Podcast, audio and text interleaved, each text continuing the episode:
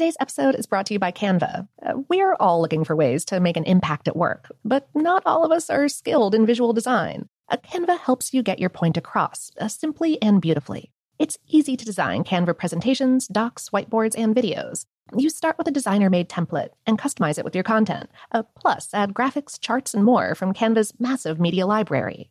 Whatever department you work in, Canva is perfect for any task. Sales decks, hiring docs, marketing brainstorms, employee videos, you name it. Anyone at work can design with Canva. Start designing today at canva dot com. Designed for work. This episode is brought to you by Technically Speaking, an Intel podcast. When you think about the future, what kind of technology do you envision? Whatever the future holds, artificial intelligence will undoubtedly be at the heart of it all. Join Graham Class as he hosts Season two of Technically Speaking, an Intel podcast, and hears from the minds transforming healthcare, retail, entertainment, personal computing, and more with the help of A I. Tune in every other Tuesday and explore the latest technology that's changing our world today and creating a more accessible tomorrow. Listen to Technically Speaking, an Intel podcast on the iHeartRadio app, Apple Podcasts, or wherever you get your podcasts. The Kakadu plum is an Australian native superfood containing one hundred times more vitamin C than oranges. So why have you never heard of it? P R. No one's drinking a Kakadu smoothie? I'm J B. Smooth, and that was a full episode of my new podcast, Straightforward, inspired by guaranteed straightforward pricing from A T and T Fiber. Get what you want without the complicated. A T and T Fiber, live like a gigillionaire. Available wherever you get your podcast. Limited availability in select areas. Visit A T and T dot com slash hypergig for details. From B B C Radio four, Britain's biggest paranormal podcast is going on a road trip. I thought in that moment, oh my God, we've summoned something from this board. This is Uncanny U S A. He says, somebody's in the house, and I screamed. Listen to Uncanny U S A wherever you get your B B C podcasts, if you dare.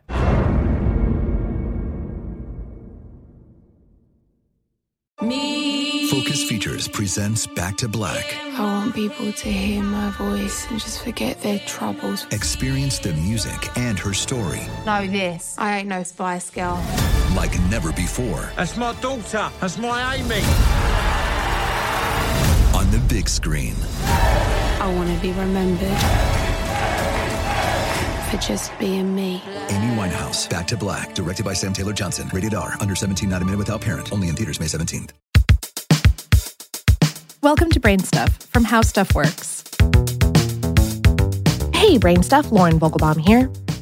Snakes and lizards are both card-carrying members of the order Squamata. But while lizards skitter and dash on fully formed legs, snakes opt for a legless slither. Just why and how these animals took such different evolutionary paths is a matter of scientific debate. However, one thing is for sure. Some snakes still carry the genetic coding that would allow them to develop legs and feet. So why don't these snakes sprout limbs and start strutting through the bush? The genetic machinations behind this process are essentially switched to the off position, thanks to multiple genetic mutations that occurred more than one hundred million years ago. Those mutations affected a particular gene, the sonic hedgehog gene, which is responsible for the development of limbs. And before you ask, yes, that is actually the gene's official name, so called because of its spiky appearance.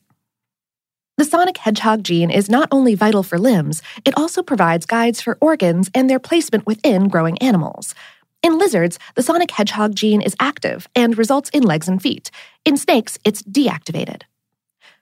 A study published in Nature Communications in twenty sixteen showed how changes in the reptile genome ultimately resulted in obvious transformations in the creature's phenotype, which are the physical traits that come from expressions of certain genes.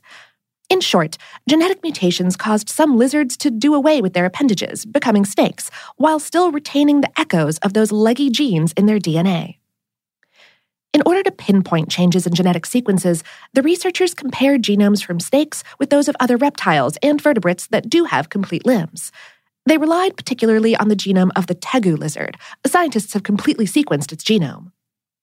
Lizards happened to have D N A regulatory sequencers called enhancers that can flip certain genes on and off during a creature's development. The sonic hedgehog gene needs those enhancers for limbs to fully develop, which is how lizards wind up with four legs. But in snakes, this enhancer was removed from D N A sequences during evolution, and it's now virtually, but not completely, eliminated even from primitive snakes. In some snakes, traces of the enhancer are still there, along with another gene called H O X D, which is responsible for guiding the development of feet. Some python embryos even develop partial leg bones and foot plates in the egg, but these features disintegrate long before the gestating creature hatches. Still, there are leftover signs that not all snakes are ready to be done with the idea of sprinting along. Think of all the tiny athletic shoes. If you peer closely at the underside of these snakes, you'll see little nubs on their bellies, vestigial remnants of legs that could have been. All of this means that with just a few genetic mutations, some types of primitive snakes might be able to develop limbs that essentially be activating features that are already tucked away in their D N A, just waiting for the right variables to trigger their development. But bonus fact of the episode, snakes don't necessarily need feet to catch you. The black mamba is one of the world's deadliest snakes due to its neuro- and cardiotoxic venom. It can reach up to fourteen feet long, that's over four meters, and can slither about twelve miles per hour, that's nineteen kilometers per hour, which is faster than most people can run. But don't worry too much, they're largely shy and are more likely to flee instead of fight. Though if you accidentally corner a large gray snake that rears back and hisses, showing a black inner mouth, go ahead and back off.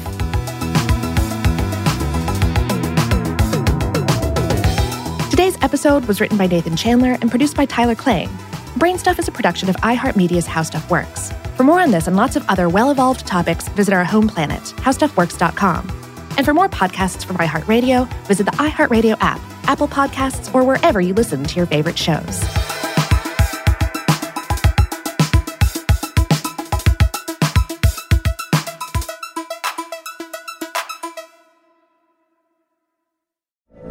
From B B C Radio four, Britain's biggest paranormal podcast is going on a road trip. I thought in that moment, oh my God, we've summoned something from this board. This is Uncanny U S A. He says, somebody's in the house, and I screamed. Listen to Uncanny U S A wherever you get your B B C podcasts, if you dare.